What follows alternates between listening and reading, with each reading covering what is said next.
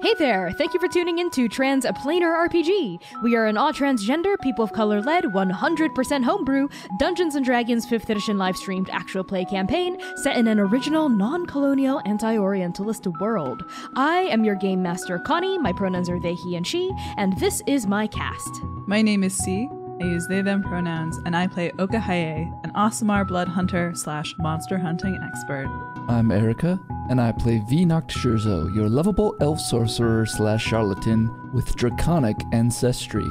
My name is Lyra, and I use they, she pronouns. I play Manaya Wairua, a half orc fighter with a sailing background. I'm Max, my pronouns are they, them, and I play Dewey Quirk, an Aarakocra artificer and researcher on the run from his former employers at the Ohanahi Research Laboratory. You can support Transplanar RPG by pledging to our Patreon. Patrons get early access to episodes, character sheets, high res assets, and much, much more.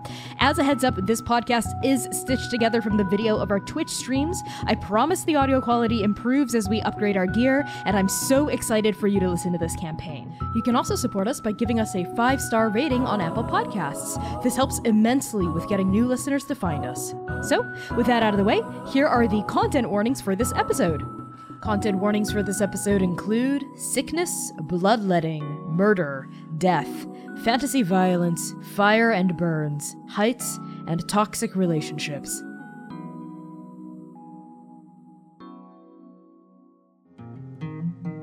Arc 2, Episode 5 Salvation Without Blood. From Wrapped in My Body I Dream by J. Jennifer Espinoza. The Raven Queen shines blackly. Her echo bleeds through the myriad eyes of myriad crows perched upon the twisted roots of death bleached trees. Four teenage apostles prostrate themselves at the base of the weave spun nest, black vestments heavy with bone and mud. When the five of you first arrived, it seemed like they were praying. Now the truth becomes obvious like fresh blood on snow. An invisible force holds these apostles against the ground, heavier than steel, than age, than death. After all, divinity has mass gorgeous, violent mass pressing down on the five of you from all sides, crushing, pinning, pulverizing, and yet, Oka, Manaya, Dewey, and V, you remain standing. Where holy folk and even the strongest of warriors would have fallen to their knees, you remain standing. Incredible. This thaumaturgic pressure, this holy weight, is enough to flatten bone to dust and crack diamond, and yet, the four of you still stand. Manaya, you stumble backward, struck by the smell of ocean, the lash of storm, the vision of a hot and swirling tempest. V, you reel from the memory of a bed, a man, the splitting grief of betrayal. And Dewey, you stagger from the sound of wind, a sweeping expanse of field, and freedom, freedom, freedom ringing in your skull. The only person not standing in your group is Rev. Rev, that broad shouldered and big bicepped drow woman, Rev, from the court of ravens, Rev, with her feather black leathers and spiked whip and daggers, Rev kneels in the mud, panting, sweating blood, clutching her temples as though that could block out the immense sound of a god's voice. My paragon cannot serve me like this, says the echo of the echo of the Raven Queen. Not with hatred in her heart. Vinash, my brother, war maker, earth singer, please help her.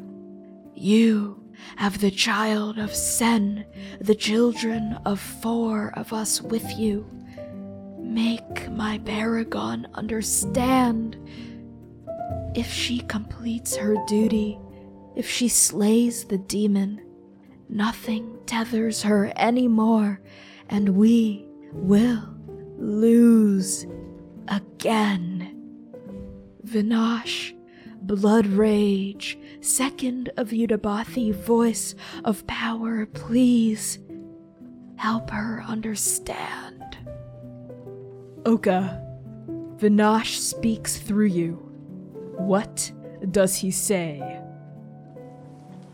Mother of feathers and the dark.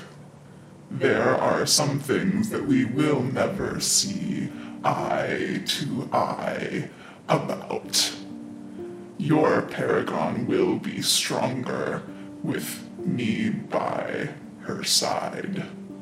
We will take the rage and form a mountain upon which you may nest.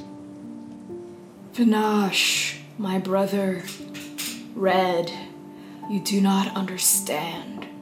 If you allow the rage that consumes you to consume her after she completes her goal, she will be no longer with us, for nothing else matters to her than her hatred. Something else must matter. Something else must compel her. She will find what it means to have power. I will be sure of it. She will not get lost. This body doesn't suit me. It too fails under the fire and the lightning. Yours would do the same. But I will make her strong enough to hold you. Perhaps it is not strength she needs, but kindness. And uh, as the Raven Queen says this, her voice begins to fade. But now, Vinash, my brother, blood sworn, second of Udabathi, I must rest. Go.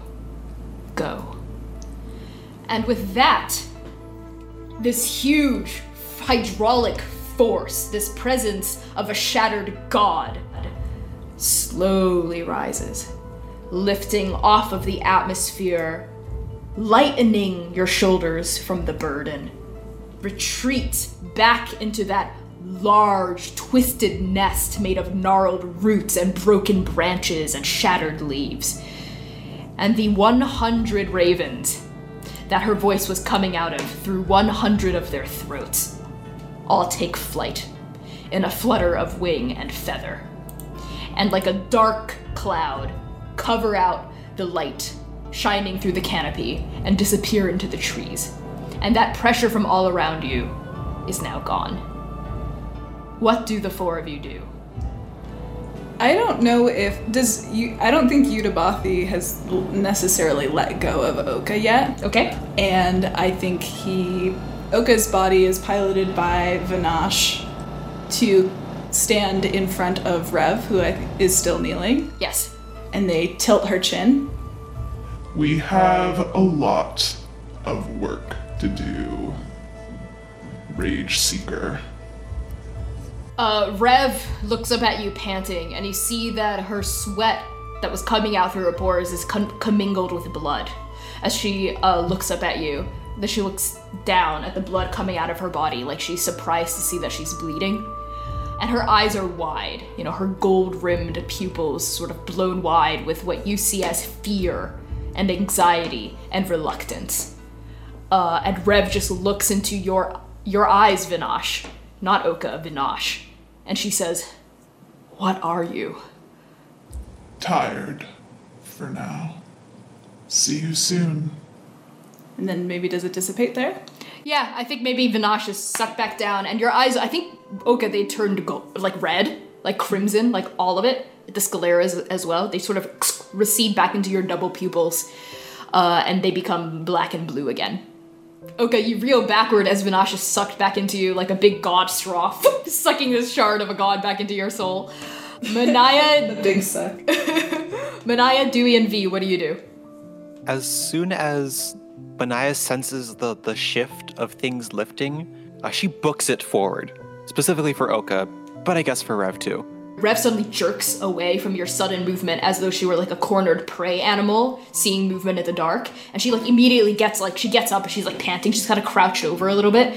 And she like raises a hand that you realize now has the shining uh, length of a dagger clutched in her palm. Hey, hey, whoa, whoa, whoa, whoa, whoa, whoa, whoa, whoa. Are you okay? Uh, she lowers the dagger, turns, and begins to flee. Manai lets her go. All four of you hear like the crashing of her huge muscular body uh, tearing through the undergrowth, uh, the shuddering vines and leaves spattering the ground with some earlier atmospheric wetness. He's gonna watch Rev and, and look back to the group and be like, "Should we really let let her go? Do we not need her?" She'll be back. I Given guess- what just happened, Oka, please tell me we got her. Well, where do I even start?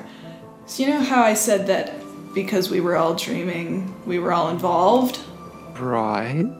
So in, involved is maybe a light, a lighter word than I would have used. Now, I saw you all in there. The sun, freedom, open fields, Oka gestures at Dewey. Then at Manaya, ocean, like salt in my teeth, and grief, heartbreak, desire, love, V. Look, that's not important.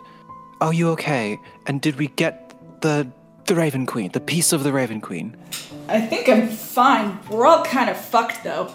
I wouldn't say that everything's okay. Uh, she's Did we lose her? No, no. She's Oh, thank the gods. she's still waiting for Oka gestures at the hole of foliage that Rev disappeared into. Well, if I understand correctly, you're not the right person for Vinash, right? So why can't uh, Raven Queen just hop in one of us temporarily? She's different than Vinash. It's working out so great for Oka, uh, it seems like. Hey, watch your watch your beak, bird. Look, I'm not. Uh, I'm not volunteering to have some type of godlike being jump into my body. It just uh, seems leaving without anything feels a little disappointing. Well, she's safe, at least. All those birds, I guess, are enough to hold her. But she won't. She won't take any of us. She wants Rev. She, I don't think, we'll settle for. I mean, maybe Dewey. I mean, you're not a raven exactly, but Dewey's like on the ground, scooching backwards. As Oka's saying this. I- I- excuse me. Uh, the voice comes from one of the four apostles that were formerly prostrating in front of the weave spun nest. Now, now that the pressure has like disappeared, you know that like huge overbearing presence of the echo of the Raven Queen is gone. The four of them seem to be like coming back to their senses, and they're like slowly like staggering to their feet, draped in black vestments, caked in skulls. Uh, one of them is sort of like leaning, like leaning, like bodily against the side of like a trunk, a big moss dappled trunk that encompasses one of the many twining to, to form that huge nest in the center of this forest clearing. And she sort of turns to the four of you. Her her face is uh, uh, uh, painted uh, to sort of resemble like bones, uh, and she's also wearing like a, a half half skull of, of a bird coming out from her forehead. She goes, uh, "You're." She looks super out of it. She looks super discombobulated, like she just woke up from being hungover. Uh, I'm I'm sorry, but the uh, this is ho- this is holy ground. Outsiders cannot cannot trespass. Right, of course. Are you all gonna be okay? Yes, uh, we must have been caught by a a, a, a sickness or or something. I I don't quite remember. It's okay. It's okay, Fern. Uh, says like another one of the apostles, like patting her on the shoulder. This one's significantly shorter. Seems to be maybe a halfling behind all that paint. Um, and he goes, "We're uh, ever since we took up guard here, we seem to be struck by sickness every so often, and we come to on our knees. It must be the presence of the queen." looking at them, the four of them don't seem to know what happened exactly. They seem to have like been rendered like like their memories have been e- evacuated. Like they don't know that the ravens were all just talking, uh, and that the Raven Queen was speaking to the four of you, and specifically to Vinash through Oka. We can let these. We can go. We, if you don't want us here, we can go. We've, you know, we're just travelers. We we wander. We we found this place, but we can go. Yes, if you if you don't- if you don't have official court business, I'm I'm afraid we have to ask you to leave. This is again, this is a protected site. Oh, my stomach. Godhead drains the body. Oka's, you know, I think there's still something like percolating in their like god-ridden mi- like mind. That's Uh-huh. like like they can still taste like blood in their mouth Uh-huh. moment. You follow oh, broken branches and snapped twigs and big cloistering footprints in like the sucking mud underfoot. You follow, follow, follow. It's not hard to find Rev. Mm-hmm. You find her eventually. She's sort of like huddled up against a dead tree. Her broad shoulders, sort of ne- one shoulder nestled into a hollow of the tree, and her back is to you. And you can see like she's got like feathery pauldrons on, and they're sort of heaving up and down as she's like breathing. She seems to be breathing very deeply and very shallowly. And she's just sort of like leaning there with her back to the four of you in the middle of this swamp. And you see like fungo pods like pulsating nearby, like glowing with a kind of sickly green bioluminescence. Uh, Manaya puts a hand up for for quiet, and mouths, "I've got this." And she steps forward, intentionally making a little bit of noise, but not like snapping twig noise, and just goes, "Hey." I'm not a hero. You can't make me a hero. You're right. No one can. I can't be her vessel.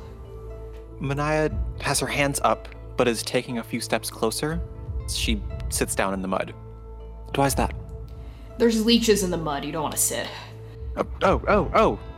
Uh, she wipes some blood off of her brow, sort of mixed in with the sweat, she looks down at it kind of wonderingly. She says, I haven't bled in a really long time. She sort of like whips her hand and the blood blood comes off. Someone like me, Manaya, is not meant to be a hero. Someone like me is, has been, and will always just be a hungry ghost. My name, Rev. And she actually she turns to you and takes out a dagger. She actually brings the dagger down to her arm and cuts. And even though a wound blooms along her arm, no blood comes out. And she sort of looks at this cut. You know, it's just sort of like dry flesh. She flexes her arm and then it knits back together again. Rev. Revenant. I am already dead. Profane on death. I am the opposite of everything the Queen of Bones and Feathers stands for. I do not believe whatever that thing is inside that nest. Why would it? I am not a hero. I am a corpse. And the only thing that keeps me going is knowing that one day I will put my knife between the ribs of that dog headed man and I will feel him die. Then what? Will your soul be released? Go to the after? Well, there's no after anymore, is there? Will you be at rest? Will you have taken your vengeance, fulfilled your life's duty, and what, lie down and die? Again? I suppose I will, yes. My mother told me once that trees and grass and the little bugs that crawl upon your fingers aren't alive because they have no soul, they have no heartbeat. Blood does not flow through their veins. My father, on the other hand, maintains that all life grows, all life changes, all life moves, and no life has one goal. We met in the pits in Dabathati you were there tracking this dog headed man that's after my friend. No non living being could have wielded the power that you had back then. The way you moved with that whip, the strength you carry, the resolve to keep going in the face of certain death. I mean, look at me. I thought I was going to die, and I'm. Well, I don't like to brag, but. But you. And the way you the way you reacted when Oka pulled out that soul. You may not be a person per se, but you are alive. And I admire you for chasing after your goals so vehemently. Maybe I care too much, but I just hope you don't miss out on the other parts of the the other beautiful parts of the world. You don't have to be the Raven Queen's vessel. No one's forcing you, no one's making you. But I think it's time we caught you up to speed on what's going on, what's really going on. Manai's gonna wave over uh, the other three party members and just explain everything uh, the dreams, the vanishing, the stranger, the paragons, why we need them, the limited well of magic. And at the end of it all, she asks, Now that you know what's going on, why we are adventuring, why we're here, I will ask without bias. You're free to answer in any way you'd like. The world does not need a hero, it needs power, it needs to become the new normal. This is not normal. We don't need you to be a hero. We need you to work with us for the sake of everyone. Sen, Mahu, Galtenger, Scott, and Nectus. You are asking the impossible of me. Give you not what but needs to be done. I am hatred. I am fury. I am vengeance. I am not a team player. Get in line. Rev's gold rimmed irises snap over to your double pupils. Uh, Oka. She sort of like clenches her fist, like around the hilt of her dagger. I appreciate the way Manaya speaks, but maybe you and I speak a more similar language. Get up. You speak to me as though you know me. Get up. Who are you to tell me to get up? Get up! Uh, sounds like you're trying to provoke her into doing what you want her to do, and she has some resistance to it. So I need you to roll intimidation. I'll give you advantage though, because you did just sort of like shoot out Vinash like uh, like uh, two minutes ago. That's a Natural 20, baby! Natural 20! Okay, what's this Minus 2 is an It's 18. okay. She looks at you and sort of like very reluctantly like straightens and like sort of looks down at you because she's much taller than you, Oka. Why are you here? Why do you travel with them? Because you live, you die, and then sometimes you have to live again. I know that more than most, I would venture.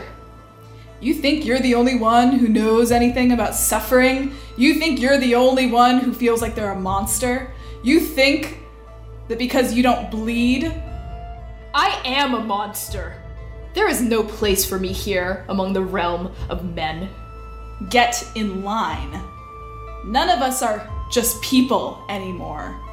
None of us. Not only that, we're the only people we have.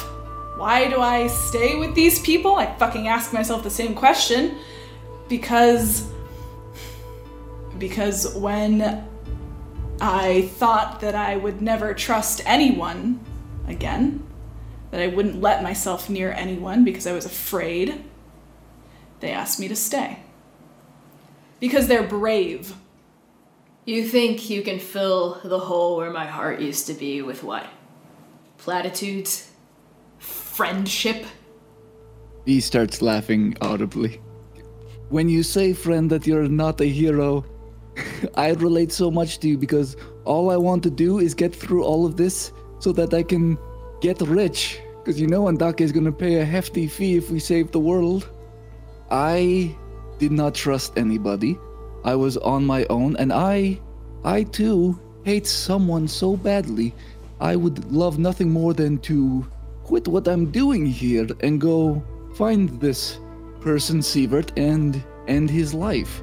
And when I finally found Sievert, I know I can trust these people because Manaya over here, when she didn't have to, she stood by me.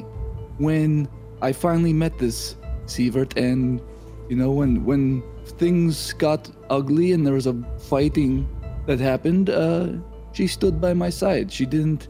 I would have easily died that day had she not had my back. You say your rage, your fury. We're all we're all something outside of whatever fate wants us to be. I'm regret, shame, but we have to be more than that right now. Uh, Rev looks at each of you in turn and seems to come to a decision. I travel with you for the bird. Nothing more. Um, and she turns and begins to walk. She's talking about you, Dewey, because the myriad myriad wants you. Uh, as you walk, Rev sort of draws short after a few minutes, and you all see the reason why. Sort of lying prone in the ground in this path in front of you uh, is a familiar ratfolk man, uh, as well as two big burly looking dudes in sort of like studded leather and spiky bone from the championship. Even as you approach, the three of them are sort of like, uh, they start to get up. They look really nauseous, sort of similar to how the apostles uh, looked re- really nauseous by the weave spun nest. And as Rev's huge shadow falls over the three of them, the ratfolk guy sort of scrubs his fur and opens his bleary eyes and goes, What? You! The five of you, you. You snuck up behind us, didn't you? Knocked us out? I thought we were gonna go meet up at the weave spun nest and take care of this with honor, but clearly there's no honor here. If we were trying to sneak up on you, wouldn't we have come from behind you? And the weave spun nest is that way? Yeah, boss, it doesn't really make too much silence. No, no, no, no. We we were walking, and then there was this. You must have cast this elf must have cast some spell on us. This, this pressure, and then we were just we were just out like a light. Yeah, and our uh, our elf cast one spell and you fell to your knees. Pretty piss. Hey, I'm a pretty good spellcaster. Don't don't don't make Gives us a dig on. Pretty piss for fucking showing from you lot. Couldn't even make it there. Uh, the three of them sort of like staggered to their feet, looking really sick. Like they look kind of green around the gills, like and like really like kind of exhausted. Uh, because you know, presumably getting closer to the weave spun nest of the, to the presence of the Raven Queen knocked them out. They couldn't even get there. And this Ratfolk guy, who had introduced himself as Ace earlier, sort of goes, "You know what? Let's get out of here. We're, we, we've we've got other obstacles to investigate and set up anyway for the Derby. And you know what? The five of you better watch yourselves." tide's coming in. Uh, and he sort of looks cryptically at his two sort of salt drenched companions. They turn and they begin to like leave. Oh, I'm sorry. I thought we were going to fight. Manaya. Their backs like stop, you know, you see the tail of the Ratfolk guy like lash. He looks over his shoulder and he says, My, my, my, Uhan. Are you throwing the gauntlet here? We are fulfilling our end of the deal. We were promised a fight, and we're here with naught but the scratches from the brambles. Fine. You know what? To the death, then. Name your champion. Cassius, you be the first. Uh, and he sort of taps like the shoulder of one of the big dudes, and he and the other guy goes, "Well, I wanted to be the first. Uh, but Cassius goes, "No, no, brother, it's my turn." Cracks his neck, his neck. He does have two. He cracks his neck and he steps forward, sort of like rippling his muscles. And Rev just goes, "Championship nut." They're challenging us to a formal duel. One of you is the is the primary, the other one is your is your second to the death. They can't even take a little cantrip from a little elf. I'll give them a go. You're gonna be the first V? Let's do it. Okay. We keep them alive, subdue them, make it make it look like they're dead. And Ace goes, Priam, you're the second. And Priam goes, Yeah, of course, no one else. Um, and then uh, Ace just sort of stands back, and he's like wringing his wringing his hands and says, "Name your second already. Who's your regent?" You and your big words, friend. Why don't you just say what you mean? Uh, I am saying what I mean. Freaking Oka, outsiders. Oka, would you please show these people some manners with me? Darling, I thought you'd never ask. Okay, okay, you step forward. All right. Rev just sort of goes, as she like sort of steps off to the side and leans against a boulder, crosses her arms and watches. Ace, the rat folk goes, I'll arbitrate. Very well then. Draw your weapons. Uh, and this guy, who's unarmed again, you see him like take a stance and he just sort of like flexes his arms, almost like he's about to do like martial arts or something. I'm gonna cast uh, minute meteors. I'm just gonna hold out both sides, and then just you see the air spinning around, and all of a sudden six meteorites form around her. Okay, and they begin to like circle and orbit you. Magic users. I'm surprised you still have any of that juice left. I'll make sure to wring it out of your dead body. And he sort of like flexes his hands. And V, I need you to roll initiative. Yeah, Uh, uh, it was a nine. As you ready yourself, just to set the scene a little bit here, we're in the middle of a swamp. Uh, Manaya, Dewey, and Oka, you, the three of you, as well as Rev, you're standing off to the side, you know, uh, as V, you step forward, you know, your, your boots sort of squicking in the mud. You get to see his face and his body in more detail. Uh, he's kind of like shaven, almost like mossy, like hair, like leaving like a low, like mohawk sort of situation on his head. Uh, he's got this like deeply tanned skin with all sorts of like old scars all over his body. But he's just kind of you know, aside from like the, the huge like skull pauldron with like the big like spikes, bone spikes coming out of his shoulder, he's dressed pretty plainly in like just leathers as well as these like like like tattered sort of jean like cargo like pants uh, with big old boots. Uh, and he is unarmed, as far as you can tell, but he sort of curls his fists, and you see that his fingernails are kind of long and raggedy, and almost like they're trimmed to be sharp. And as he flashes a predatory smile at you, V, you see that his teeth, his canines specifically, seem pretty big. Uh, his his tawny eyes sort of like look at you like he, like you're prey that he's cornering and he's a wolf.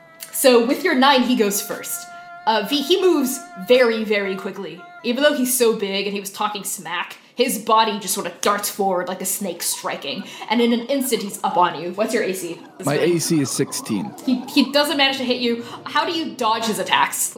At the last second lunge, he like jumps on a bramble up on a tree, but like not into the tree, but like onto the trunk, and then like kicks off and lands like on the other side of him.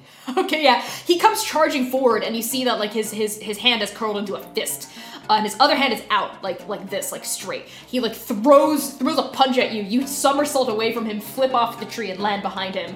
And then he turns around and he slashes at you with his offhand, with his long, ragged fingernails. Um, he scores a hit, uh, and you are going to take 11 points of slashing damage uh, as his hand just like rakes completely like down your chest.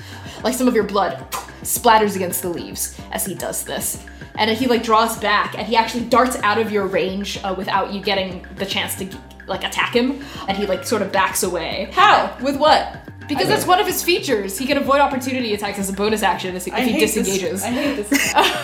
he like moves out of the way and he's like moving and he he seems very limber now actually and that smell of salt just gets sort of stronger sort of reeking off his skin uh, and he sort of goes ha more where that comes from uh, and he's just sort of like cracking his head either way and looking at you Walk it off, V. You've got this. and now v it is your turn I'm going to take two of my meteors as a bonus action, and I'm actually glad he walked away from me, honestly, because this gives me more room to do, to throw meteors at him.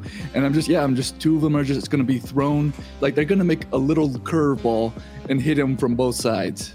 He must make a dex saving throw against Okay. 14. uh he fails Excellent. So he's going to take the full fire damage from two meteors, Okay. which is a total of 4d6 then. 15 points of fire damage. okay And that was my bonus action. So now I'm going to cast Scorching Ray and send two streaks of fire at him. And my other hand is going to God, be if you set pointed forest to on fire. the Regent and Oh, shoot it to at the God. you're Regent. gonna you're gonna shoot it at the guy who's not fighting currently Y- Yep. okay At the person I'm actually fighting is a 19 and a 16. And then at the other guy, that is a 21. Okay, the 21 hits, the 19 hits, and the 16 just misses. Two that do hit. First one is 8. And then the one to the Regent is a 10 of fire damage. One hand is just going to fire two that split off straight at the guy while he's still like reeling from the two fireballs hitting him. And then the other one is just casually like at her side as if she was doing a sleight of hand, just shoots backwards at, the, at where she believes the other guy was standing. Okay, just yeah. shoots straight out at him. So the guy you're actually fighting, Cassius, he he dot he spins, even though like his head is like clamped, you know, and burning. You see like bits of like skin sizzling and fizzling, and the smell of like burning flesh a little bit, like starting to mix in with the clammy coldness of the atmosphere here. He spins and he spins out of the way of one of your bolts, right? That just sort of goes flying into the foliage, and you, you hear I don't know, like a duck squawk in agony. Uh, and then the other one like smashes into him, and he snarls. It like takes off a chunk a chunk of his his shirt there, and it just scorches his skin, and he lets out a guttural growl. And then your other stray bolt of scorching ray slams into his regent, his second, um, Priam, who looks completely caught off guard by the fact that you're targeting at him, and he reels backward actually from the force of the scorching ray. And at that, Ace goes, "Hey, hey, stop!" foul! What the hell are you playing at? You can't attack the regent when he hasn't even been tapped in. The hell are you doing? She didn't. That's I'm- straight magic. Yeah, I'm I'm a wild Just fucking watch where you're I- standing. I can't control what comes out of my body sometimes. Okay, V, I need you to roll deception uh, with advantage because Oka's helping you. 24. The Ratfolk guy, Ace, squints his like kind of beady eyes at you and he says, I just control it, okay? Because even stray magic, that it looked pretty targeted to me. So just control your freaking magic, okay? Or we're calling this whole thing off. Alright? Disqualification rules. Oh, I'm sorry. Are you scared? Stray magic or not, it's your responsibility to keep that shit in check. I'm sorry, I'm not from where you are. I don't have your customs, and where I come from, a fight is a fight. Boss, I'm okay. Cassius, give him hell. And Cassius like cracks his knuckles again and says, I see what you're doing. He sort of leans in, like says under his breath, You're playing dirty, aren't you? Yeah, two can play that game, you little. Uh, and then he says like a really mean swear word at you. And now I think it's on to the second turn. Oka, you're just sort of sitting there. Would you like to try to roll some history to see if you know anything about the rules of dueling in like the championship? To see if maybe you would have learned this in your studies? 13. 13. I mean, you know the rules of dueling in Toulon. It's pretty different here. Uh, there's no first or second or anything like that. There is some sort of like mechanic or some sort of rule where you can tap out, but if you do, you would know that like V would not be able to tap back in. It's sort of like a final one and done sort of thing. This guy, Cassius, cracks his neck and then he just goes, Ugh, I can feel it, Ace. Can you feel it, Priam? Uh, and the two got folks from the championship go, yeah. And Ace just sort of like raises his, his his snout and says again, looking at like all of you with like a glint in his beady eye, like I said, tide's coming in. And then Cassius transforms. Um, his entire body sort of cracks and cracks and cracks, and the smell of salt gets stronger and stronger, and then his face elongates, forming two like snapping jaws, like a wolf's jaw, and then like like fur sprouts just like from his skin as he gets bigger and bigger, uh, and his nails turn into claws, uh, and you sort of see the reason why he was unarmed, and then like his boots actually split with his feet getting bigger and claws coming out of his feet, uh, and then he lets out a howl. You see Andake's very own, probably for the first time in any of your lives, a tide wolf. Tide Wolf canon. Transform. Fan service. Fan service Tide Wolf. Okay, Oka's in. Cassius, he charges at you with a lot more strength and a lot more vigor than before, and he actually brings both of his fists down upon you, bam, to try to smash you. So make a, uh dexterity saving throw. Donkey Kong Smash. A 19. Okay, uh, that is sufficient. You will take half damage. V, as you roll out of the way, he ooh, ooh. Okay, full damage would have been 19. Uh, so half of that, rounded down, is nine. So you take nine bludgeoning damage as his fist just clips your like leg, let's say, on the way down, and wow, that is so much power in that one fist. And you see like sticks and twigs and mud just claws splatter out from the force of his pound. And then he sort of turns around and he try he tries to bite you with his huge like his huge mouth just straight on you. Uh, so he is going to get you for uh, 12 points of piercing damage as his teeth just chomp onto your leg and he does not let go. Uh, he is grappling you. And you actually are also going to take an additional point of, uh, let's see, five points of cold damage as you feel like an I icy chill. Great. So in that case, it's two. Two points of cold damage, like an icy chill, like seep into your bones. But like your resistance, like the rhyme that you had cast over your body earlier, like sort of like counteracts that. So V, it is now your turn. So let's cast some shocking grasp. That is a 14. That does not hit. Are you trying to hold on to like the mouth that's like grappling your leg? Yeah. Okay, uh, sparks fly from your grasp as you do so, but they just sort of dissipate against his fur.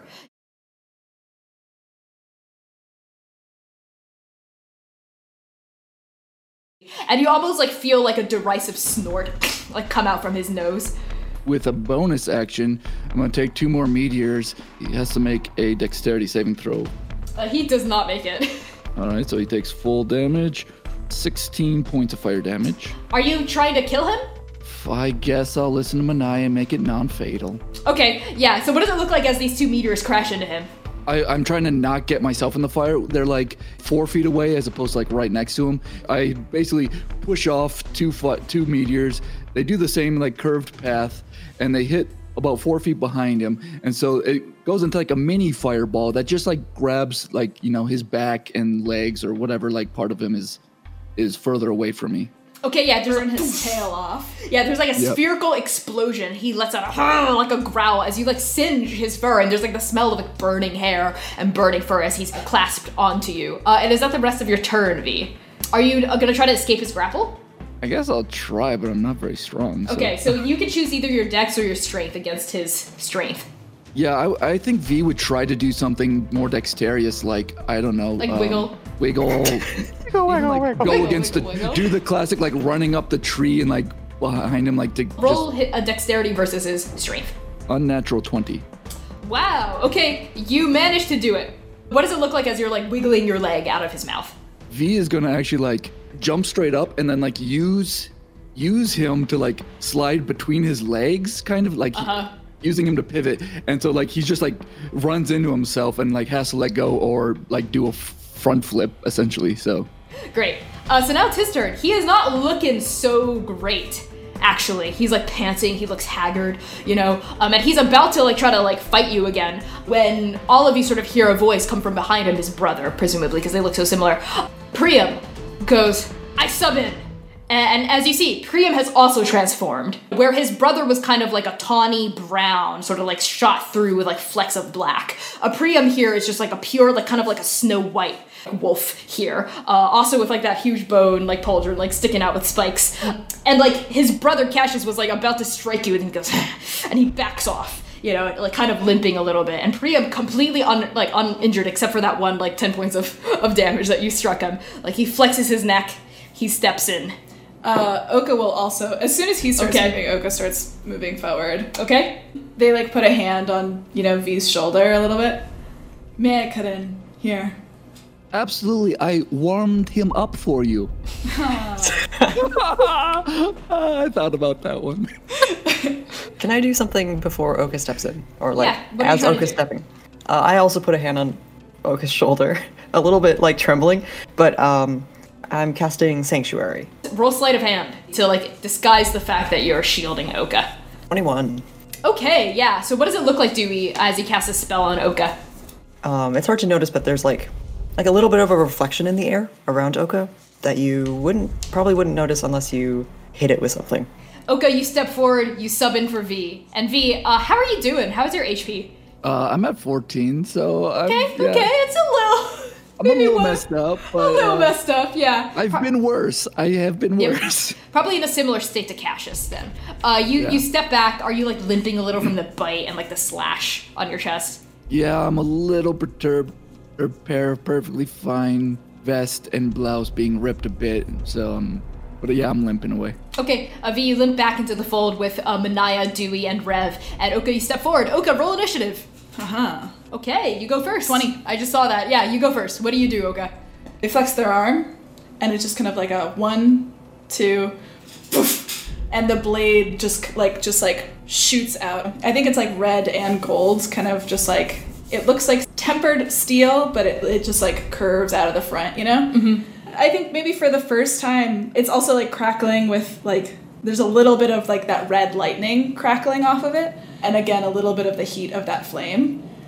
Tide may be coming in, but it always goes back out, doesn't it?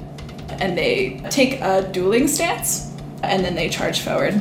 Natural fucking 20, Connie. You can see it right there. I do. You Yeah, can see I it saw you right roll it. there. Okay. You're having a Uh, so I'm gonna. that's my third nat 20 of the session. I'm gonna allow you to either to pick one of two things. One is you just get extra damage, which means that you will roll, you get full damage, and then you get to roll again on top of that. Uh, or you can pick a special narrative boon that you get from it. I'll just take the extra damage. It's fine. Uh, 30 With one hit, with one hit. you can roll damage on top of that too. 9 plus 8. 17. 47. 47 points of damage. Okay. So what does it look like as you cleave into him? The same thing about the, like, who has an ugly fucking mug now? Oka punches him in the face, I think, with their fist. Since the blade comes like this, I think it gets around the back of his head and they just go shoop, like against like the back of one of his ears. You're gonna try to puncture his skull. Non-lethally. Are you Like, I'm Uh, gonna, that doesn't seem very non-lethal to me. How do you- Luca. How do you pierce someone's skull non-lethal. non-lethal? I'm not, Skull, trying to, I'm not trying to pierce his head. It's it's a sla- it's slashing damage, not piercing damage. Okay, you're sla- you're slashing him in the back of his head. His furry head. Uh, fine, I'll just slash him across the chest. It's fine. Okay, across the chest. yeah, I was like, I'm like, I'm gonna stab him through the head, non-lethally. Very zombie killer of you. Okay, you slash him across the chest. He gasps and he staggers backward. I have you know. an extra attack now. Okay, uh, go for it. You're trying not to kill him? I'm trying to fucking ruin his he's day. he's he's his day's pretty ruined. Uh, 17. okay, that just hits. 13. Okay, was that lethal or non-lethal? Non-lethal. Okay, where are you getting him? Uh, it's like a whoop, one, two. Like like an X across his chest. Yep. Oka is just like there, and it's like the like one, two, and they like draw back in their dueling Perfect stance. duelist stance. Okay, you you draw back. Oh my and- god, I have plus two when I'm using a one-handed weapon also, so that's Okay. 15. Yeah. Sorry, I'm having a time, aren't I? So he's fully dropped to one HP because it's non-lethal, right? Uh, you you like cut open his chest. He goes ah, and he like takes a knee. Actually, Who's an ugly fucking mug now? he spits out a mouthful of blood, bah, like onto the ground. And he looks up at you, and then he sort of like gets up to his feet, but he's panting really haggardly. And then he's gonna, not even saying anything, he's gonna like r- run forward, you know, rush you because you're right there, and he's gonna try to crack your skulls together. Oh, that's gonna hurt him more than it's gonna hurt me. So yeah, make a make a strength competition. 19. Okay, you you yeah you you beat him, uh, but you're both gonna take damage. You, That's you were, fine. You're both gonna deal damage to each other. Uh, but be, because you got a bigger die, roll a d20 and he's gonna roll a d12. Four. Uh, he deals 10 points of damage to you. 10 points of, let's say, like smashing, bludgeoning damage is bang! It's like ring, ring, ring, ring as your eye, as your heads like collide with each other. And maybe you're both like a little discombobulated uh, when he opens his jaw wide and clamps down on your. I dealt him four points of damage. He should be down. Yeah. He's at one left. And I just dealt four more with my skull. Oh, right, Yeah. that's true. Is he gonna, like, kill okay, himself? that's lethal damage. It was his choice. Yeah, that's lethal damage. So he, he smashes, he smashes. You're right. Thank you for reminding me. He smashes his skull into yours, and you see his like skull crack a little, and then you see his eyes go like slack, and then he stumbles backward, and he stumbles, and then he sort of falls down like onto his knees, Dewey, for fuck's sake, would you please help this poor fucking and idiot? then he gets up onto his feet, and he just says, "Remember, you can't die here," and he lunges at you with I his so with his jaws with open. dumb fucking tide wolf. So make make a dexterity saving throw. I love this 100% homebrew content. Meant to kill us. Ten. Okay, that is not quite sufficiency. Oka is going to take. Oh, that's not that bad. Uh, uh 14 points of piercing damage, plus. Okay, just three three points of cold damage. Uh, as his teeth again seem to be like imbued with some sort of like icy, like frozen bullshit, and that he just I don't know, he's like chomped onto your onto your shoulder, and he's holding you there, just sort of like uh, his brother. He's like grappling you on the shoulder Uh, Oka just starts punching him in the head with your sword. with the other hand, and and they actually are yelling at Ace. Call the fucking match. I won.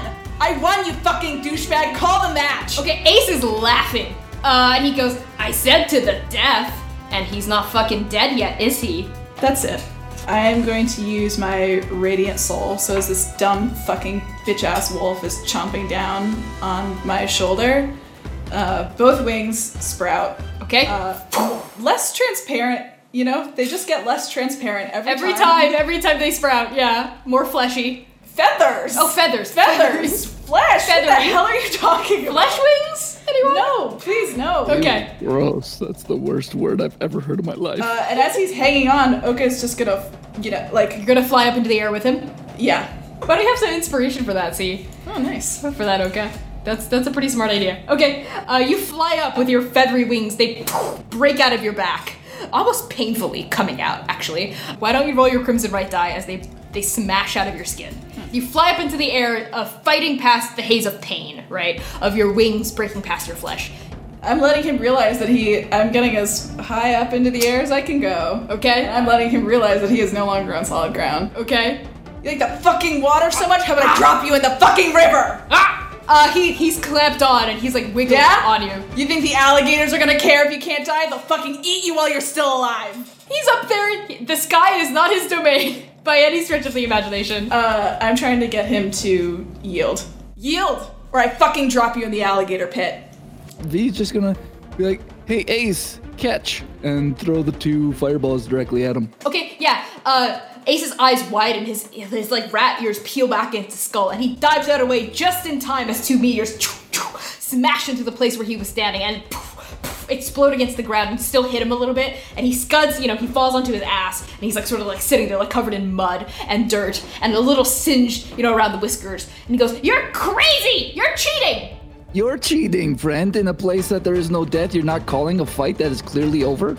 And on that, the tide wolf that was sort of like hanging on to you, okay, he goes, "Fine, fine, I yield, I yield." I drop him from like 10 feet up. You drop him from ten feet up. He bang on, you know. Well, it's a, it's mud, so he splashes onto the ground and goes, Ugh.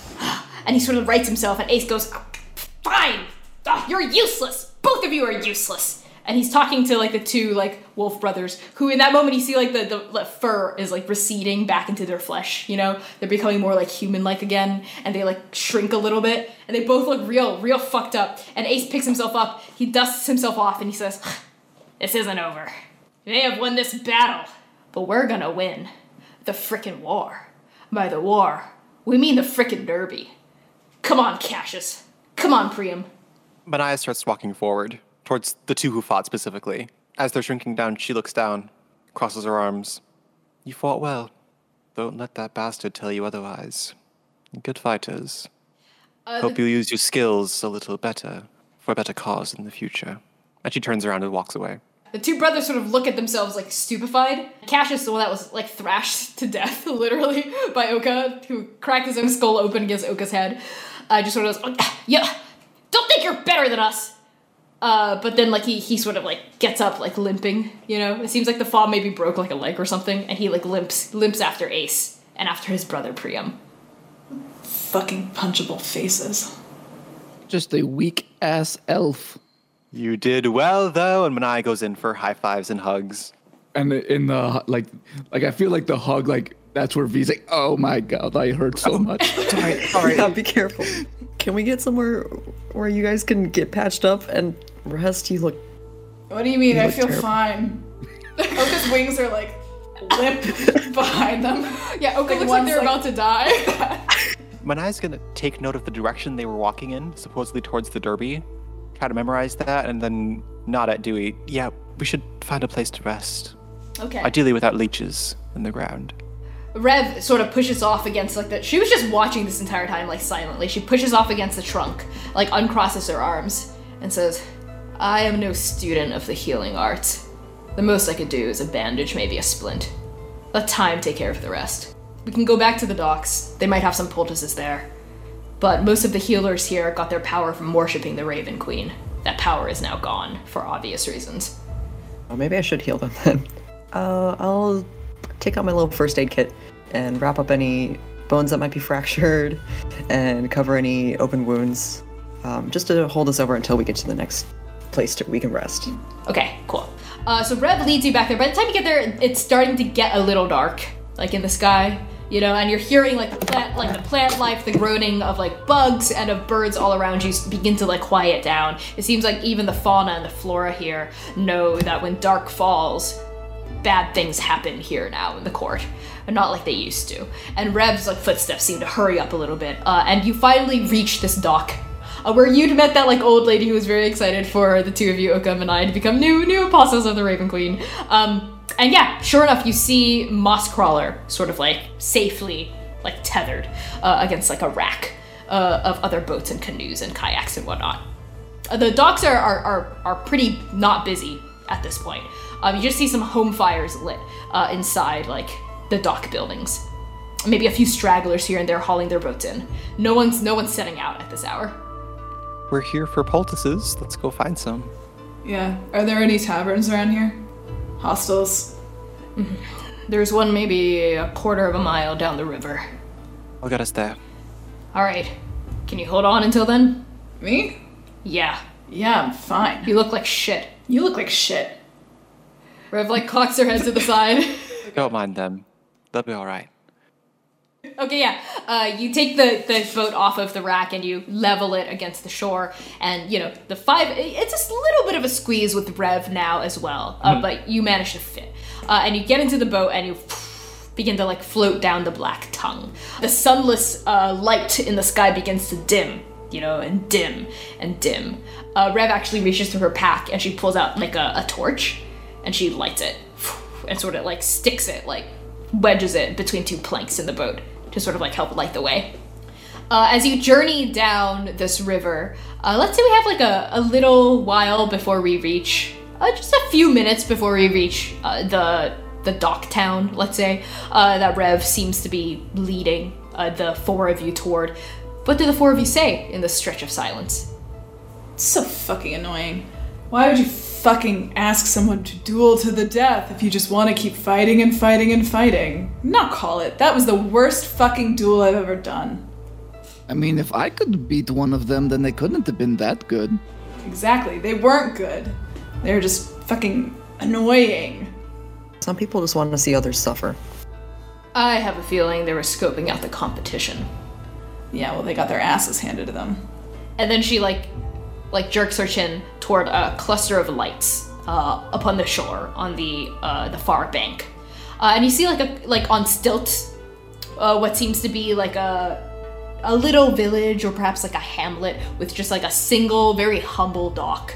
Um, and you see like like lights burning from inside buildings you know? Um, and they seem to be connected to each other by like a series of bridges and ramps and ladders uh, and ropes. Uh, and they're all on stilts like above like kind of like a um, a drowned in area of of the shore so uh, Rev instructs you, Manaya, to sort of like guide Moss Crawler into that little dock area, and you, you, you know, as you're you're you being adrift between these like like houses on stilts. You, you see them pass. You can smell like food cooking from within, um, and she guides you toward a place where other like like cano- canoes and kayaks and boats are like docked, uh, and there's like a little like uh platform that the, the four, the five of you can crawl onto.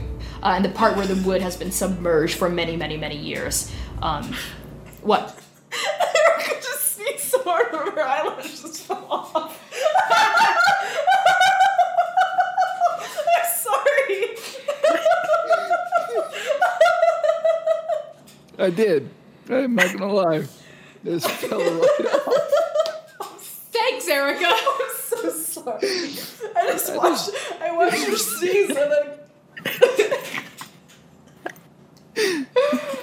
yeah. Yeah, are you okay, Erica? Yeah, it's fine. It was a magnetic eyelash. It just fell off. It's okay. The speed at which my head flew forward. Expungiated the eyelash into your palm. Okay, I'm sorry for interrupting, Connie. No worries, that was glorious. Um, anyway, yeah, there's a you're docked uh, at this little like village, this little hamlet, uh, and Rev just sort of looks around, gestures at this entire small collection of of houses on stilts, and says, "Vine hang." What's the rate to keep a boat here? Rev just sort of shrugs non-committally. It varies, no more than a gold.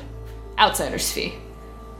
Dockmaster should be right up there. And she sort of gestures, like, jerks her head toward a little house that overlooks the Black Tongue, is the one that's farthest away from the depths of the Polluto Weald. Right.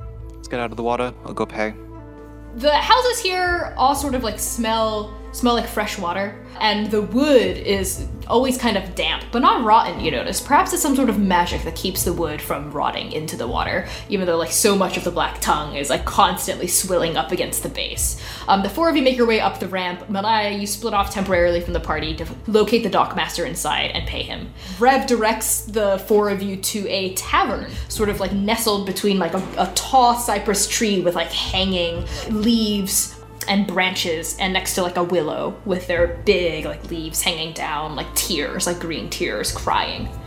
And the tavern has a very simple name. You don't know what i don't think any of you speak raven speech right? Or understand it?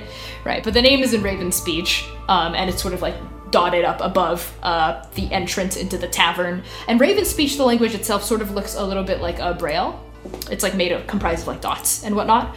And Rev, without int- telling you, like translating for you, uh, sort of like nudges her way in. And you notice she pulls like a hood over her face to sort of like obscure it from people who perhaps might recognize her uh, as she goes inside. The interior of the tavern is very homey. There's no fire burning necessarily, but there are like several torch sconces like stuck into an array, like on one side of the wall. That's like providing like a good amount of like uh, heat and warmth and light. And interestingly enough, there is an open pit in the middle of the tavern that sort of just opens up into like the river, like the swampy like water underneath. And there's like a couple of like like court denizens sitting around it fishing. Uh, and they're talking to each other and they're like smoking out of pipes. Uh, and the smoke just seems to like congeal against like the straw roof and just hang there pleasantly. Um, and behind the counter, there seems to be like two floors of this rather small tavern. All of you sort of see a, dra- a red dragonborn woman like swabbing the counter, and she looks up as you enter. She says, "Oh, outsiders." And her common is kind of uh, heavily accented. Uh, she almost talks like like a bird, like pecking, uh, like a woodpecker pecking is sort of how she speaks. Outsiders. Uh, yes. Hello. How can I help the five of you? Three rooms, please, for the night. Three. Uh, certainly. We we only had three rooms open, so what luck? Well, come, come. Let us figure out the rate. Of course. Oka kind of like pushes V forward. No, no, no, no. Paying a fair rate for this one. She's like eyeing like the five of you up and down. You can see that she's like doing like outsider inflated prices like in her head. Uh, and the rate she comes out with is a gold a gold per night per room. Okay. Do the rooms have at least two beds? Yes. Well, two of them have two beds. One of them has one bed. Right. That's yours, Rev. Rev just sort of like nods, you know. And like the dragonborn woman looks very curiously trying to peer under her hood, but like Rev leans back so she can't see. Do you watch over V, Oka and I? Three gold. You up? Okay, she takes the gold from you and hands you your keys. How do the four of you spend the rest of your night? I make sure Oka gets into bed and stays in bed, so don't try anything. They actually are not interested in trying anything, except for bleeding into their bowl of scrying. To talk to Dr. Aluso? Yeah. So Rev sort of silently goes off to her own room, and the four of you congregate in Oka and Manaya's room. It's a very basic room. There aren't stair. Uh, there are stairs leading up to the second floor, but also like a, a longer series of ramps that lead up to the second floor that like curl around the building from outside. So people in wheelchairs and with mobility concerns can also get up pretty easily. The four of you all congregate in it's cramped for two, very cramped for four. There are two beds, but they're like twin size and smashed next to each other. Uh, is sort of the situation. And beds, they're mattresses on the floor.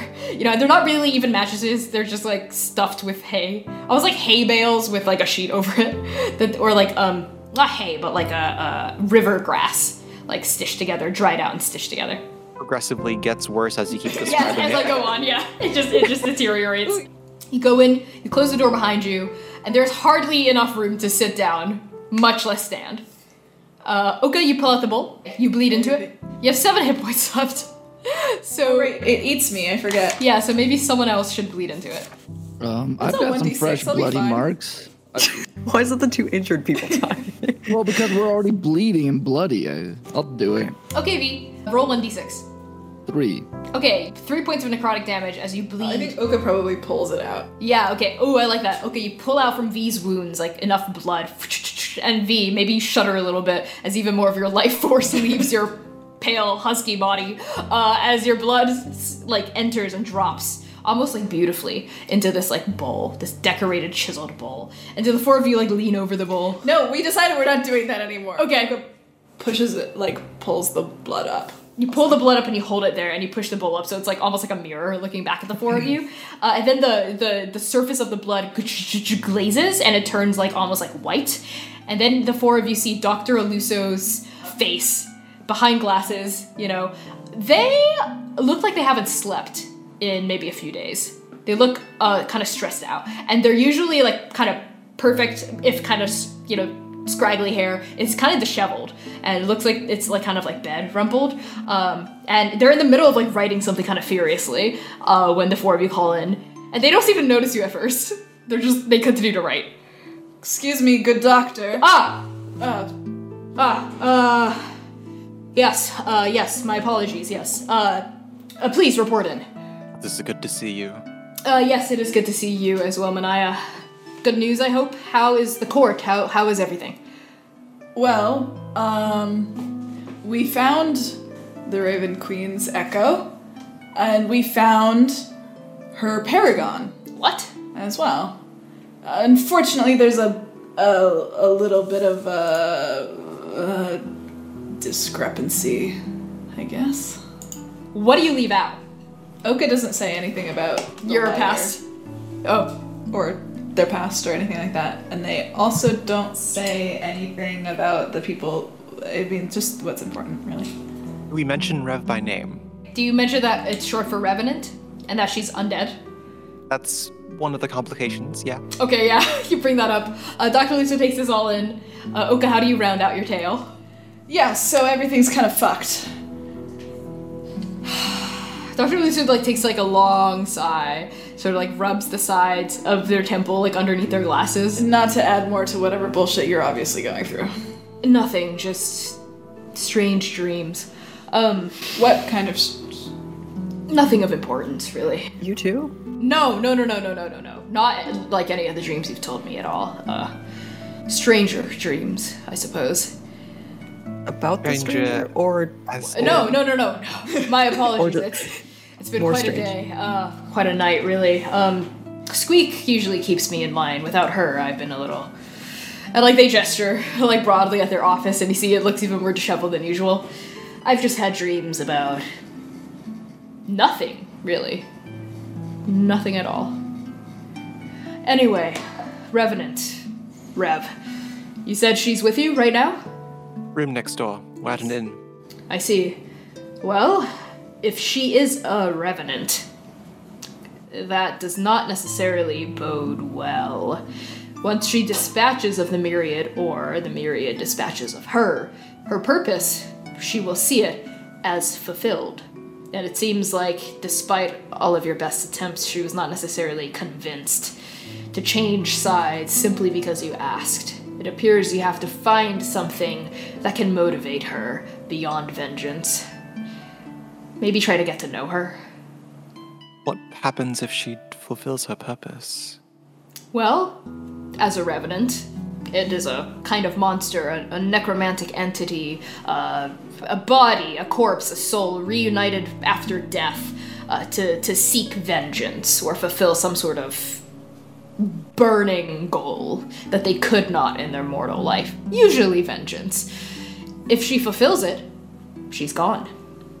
And now that we know the now is cut off from the after, she's gone, gone. I don't really know what this means for us to lose a paragon. It cannot be good. That is, I think, what Vinash was saying. V, you know something of vengeance and revenge. What tempers it? I when I find out the answer to that, I could uh, tell you. I I still want nothing more than to uh, do away with Sievert, but I'm a little bit preoccupied with more important matters at the moment. So if we can think of something that might be more important to her, that she would drop this quest so that she would come do that instead. Yes, try to figure out what what the object of her vengeance is. Why? Why? How has the myriad wronged her? Do any of you know? This has uh, been a long day for us too, Doctor. Ah, yes, of course. You must be tired. Please, please, I'll, I'll hold you no longer. But my, you know, my parting advice is is try try to get to the heart of the matter. Why is she so hell's bent on revenge? If we figure out the why, maybe we can figure out how we can motivate her otherwise. and then maybe I can stop running. Yes, Cardew.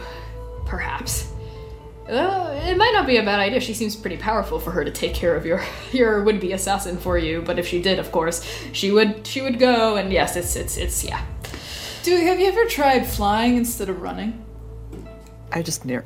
Dewey narrows his eyes at Oka. Ah, the look of a bird of prey. Be careful, Oka. Now, is there anything else before I, I take a long overdue nap for myself? One last thing. Something my captain taught me. Yes, When I- When I couldn't get to sleep, she said, Imagine the waves falling back and forth, up and down across your eyelids. It always helped me. I will give that a try. Thank you, Manaya, for being gracious and kind as always. Hold up. Did you get did, any results from your research? Looks like you've been busy. Uh, yes, I have been. I, I, I've been trying to figure out what the next cataclysm might look like. If I could figure out the nature of it, uh, perhaps I could figure out a way to stop it.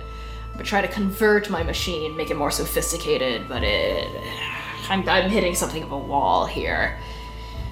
Thaumaturgics and mechanics don't necessarily mesh well all the time, as I'm sure you knew in your line of research at the URL, Dewey. It's just it's just some research stuff. I won't bore you with the details. With all due respect, Doctor, I think Cardu would appreciate it, but we both need rest. Yes, yes. Let's check in again tomorrow night. Of course. Uh, sweet dreams. I hope the nightmare does not plague the four of you, or rather the five. If Rev is also a paragon, I am willing to bargain she also gets the same dreams. And I will also do my best not to have any bad dreams. It's good to see your four faces, and uh, stay alive. We'll be back with Squeak before you know it. Uh, Dr. Luso nods, and the call ends. The call. The call. Yeah, it's a call. the, the Zoom call The Zoom call. All right, everyone, close out the Zoom call. All right. Okay. The, the host has ended the meeting. You get a notification. Blood splats back down into the bowl. See you all at 8 a.m. On the dot. As always. Uh, Dewey wants to make sure V gets into bed safely and whatever, and doesn't steal the robe or whatever from the hotel room. Um, Wait, the robe? That's what you're going with? okay, you're gonna. Never you would mind. steal whatever is in the room. You Um, steal the fish anything right out of the pond. yeah, you'd steal. You'd reach into the hole and steal the fish. I was gonna go sneak to Rev's door and say hello and detect thoughts now. Oh, that's a good idea. Actually, I that seems God. juicy. Dewey, are you okay? So Manaya and Oka, I think is the real question. Are the two of you doing anything before you go to bed, or are you being good children and sleeping? Uh, Oka will offer to sharpen Manaya's axe. Oh, uh, sure. It's just, I it comforts me, you know, to sharpen my blade, but now it is, yeah, just like something to sharpen. So I'd learned to sharpen it as a wood cutting axe. I'm excited to see how you what you do with it. And I think maybe we just talk weaponry until Until bedtime. Mm-hmm, mm-hmm. Oh, that's really sweet. I like that. Oka's like, well, it's a fine blade. Da, da, da, da. yeah. the two of you both get a point of inspiration. That's cute. Ah. Okay. Yeah. All right, now for our chaos nerds, bitches. tanks nerds. Uh, Dewey, Dewey, and V. What's going on? V is because they're back in their own room. V is definitely not looking like she's getting ready for bed. She's opens the door every once in a while, sticks her head out the door, makes see if anyone's out in the hallway. Are you waiting for someone? No, it's just I'm thinking about going to just talk to our good friend Rev next door. Are you gonna talk, or are you? g- I can. I see the glint in your eye. I mean, why talk when you could just connect on a on a deeper level? Talking is just so limited. I think sometimes. I want to experience Rev. Magic is limited. Just go talk to her. Fine. I saw it. I saw it in your face. You actually. All right, V, do you leave and just go talk to Rev?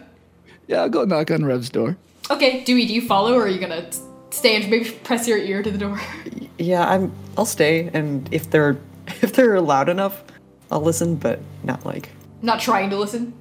Okay, sounds good. Uh, V, you He leave. pulls out a device that puts up to his ear, Oh, yeah, like listening a through big, the like- wall, like the big. like a Stethoscope. big hug. Yeah. I just picture, you know, those little cups that like flatten Yes. down and for camping, like, and then you uses that against Yeah. the door. Your little invention. Okay. Uh, Dewey, you're left alone as V, you exit and you knock on Rev's door. Mm-hmm. Yes, I do. You just hear you hear Rev's voice behind it go, "No one's home." It's me, your good friend Victoria. Uh, you hear Rev mutter something under her voice that sort of maybe sounds like a swear word, um, and then she just goes, "What do you want, V?" Just want to talk as one person who's seeking vengeance to another person seeking vengeance. Okay, there's like a brief pause, and then the door cracks open just a little, and you sort of see like just like like black hair over a golden eye, and she's just like looking at you standing there. Um, based on how she's dressed, she doesn't seem like she's gone. Do zombies go to sleep? You're not entirely sure, actually. Maybe this is the first time that that question has crossed your head. She looks down at you. What do you really want? You know, it may help if you weren't the only one carrying such a heavy memory. I was wondering if perhaps we could share a memory together. Uh, she she quirks like a black eyebrow.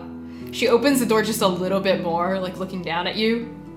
What do you mean, share a memory together? V reaches out a hand. I would like to cast Detect Thought, but I would like to do it in both directions, as if I can like give her my thought, my memory with Sievert seven years ago, and she can take, and I can see her memory. I'm Are you trying to- searching Are you trying to memory. take? Are you probing, or are you just offering yours first? I will offer mine first. Okay. What does Rev see? Rev sees seven years ago.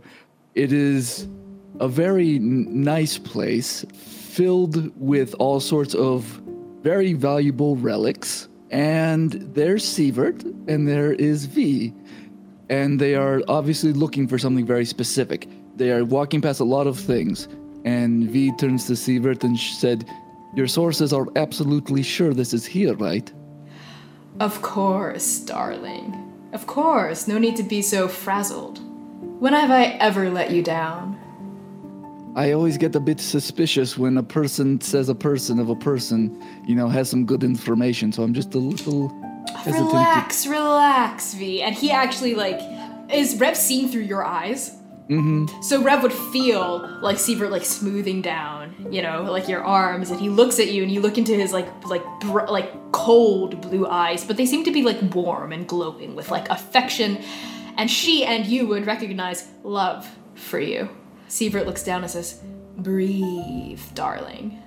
V immediately, like, almost like without even being able to control it, just relaxes and like takes a deep breath involuntarily, and just heart rate falls back down, and she feels calm, and she's like with it again. After we get the knuckle bones, we'll be rolling in wealth. Best That is- food, the best wine, anything you could ask for, lover. That sounds like music to my ears. What are we waiting for? Let's go. and they're searching around. Uh, I think V actually spots it first uh, at the sort of end of this large room. There it is, like on a pedestal. This these knuckles that we are searching for. And you see, like, Sievert's, like, eyes are, like, glowing, and he, like, carefully steps forward, you know, to them. And he goes, careful, traps. And he, like, gestures toward, like, a very, like, like, in the, if he hadn't pointed it out, you probably would have stepped on it. Like, a slight, like, crack, like, le- elevation of a flagstone.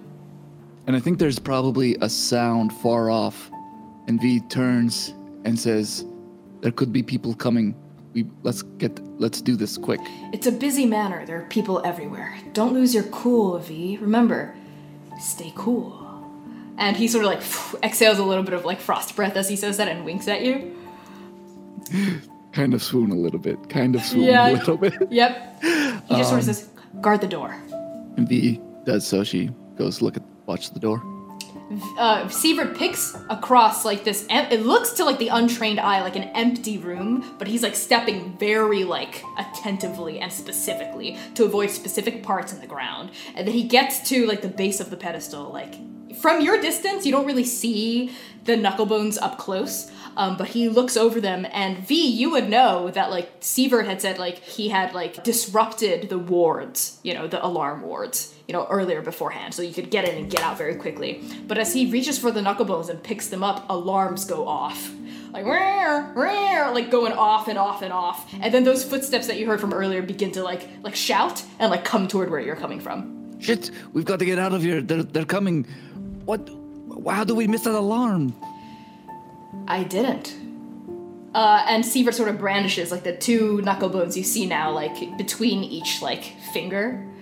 Something I forgot to mention, actually, darling, about these knuckle bones is they don't just grant quote unquote immortal life.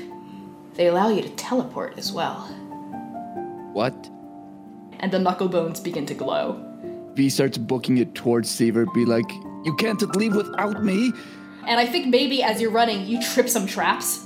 Mm-hmm. right? That he had specifically not pointed out for you, and then like a net, maybe like a net falls down, you know, on you, and like gouts of fire come out like spikes, like pits open up into the ground, and you're are you doing like your best to, like dodge and weave out of the way of these traps as he's standing Yeah, there by the pedestal, as acrobatic as possible, Yeah. but definitely like getting hit a little bit by stuff. Yeah, and he looks down at you now. His eyes are just filled with like the love is no longer there.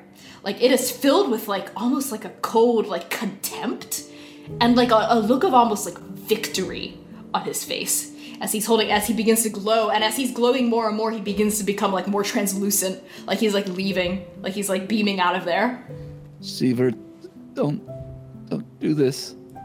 and maybe I think the floor opens up underneath you in like a, a, a trap, and you hang on, maybe like to the edge of the pit, and you're like there, you know, and like the mm. yeah, like the footsteps grow louder and louder, the shouting gets louder and louder, and you're basically at his feet now. You're almost there, but you're like hanging on. And he actually gets down and he he starts holding out a hand for you.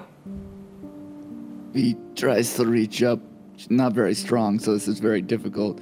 and you you you hold on to where his hand was and it goes through his hand because he's becoming more translucent you can't hold him anymore and he just goes v v v v you didn't think i actually loved you did you Sievert, you didn't think your mother actually loved you did you she only loved you for what she thought you represented your father V is tearing up. She has no words.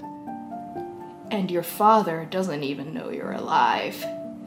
But if he did, he wouldn't give two fucking rats' asses about you.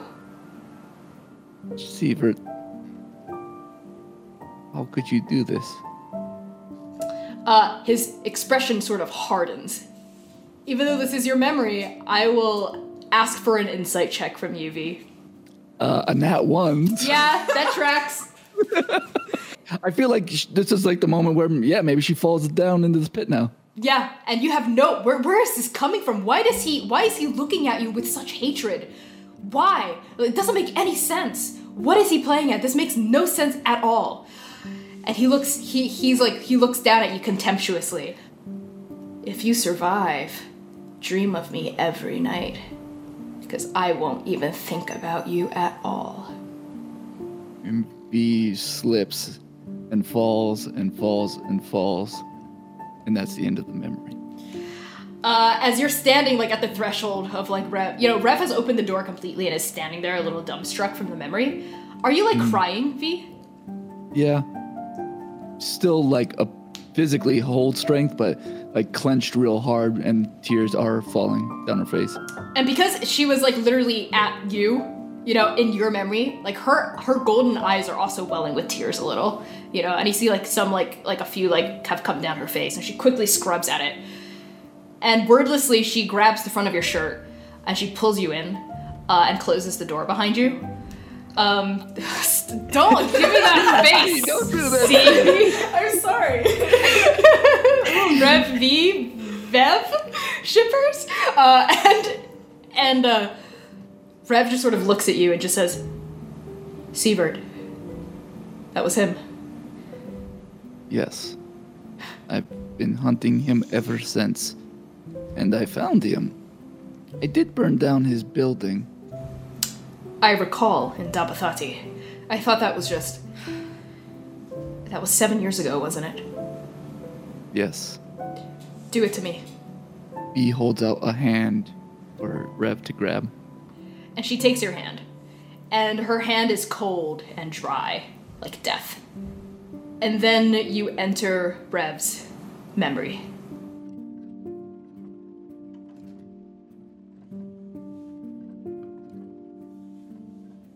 Thank you so much for tuning in to this episode of Transplanar. Please consider giving us a five star rating on Apple Podcasts. This helps so much with getting new listeners to find us. Music is by Connie Chong, CIS, and Fezlian Studios, used with permission. Audio mixing is done by Mike Graham. Give Mike a follow on Twitter at O Mike Graham. That's O H Mike M I K E Graham G R A H A M. Soundscape design this episode is by Vincent McElroy of Heroes in Progress. New podcast episodes drop every other Tuesday. If you can't wait that long, tune into our live stream Saturdays at 3 p.m. US Central Time on Twitch at Transplanar RPG. Also, toss us a follow on Twitter, Tumblr, Instagram, and YouTube at Transplanar RPG. We also have a Patreon. Patrons get early access to episodes, character sheets, high res art, and much, much more. And finally, a very special thank you to our Patreon paragons Abigail Rytel, Azura, Brooke Bright, Cassidy Barnes, Charles, Chiacres, Cora Eckert, Lex Slater, Marvelous, Mitzi, Moonflower Tea, Purple Mouse, Risa, and Rue.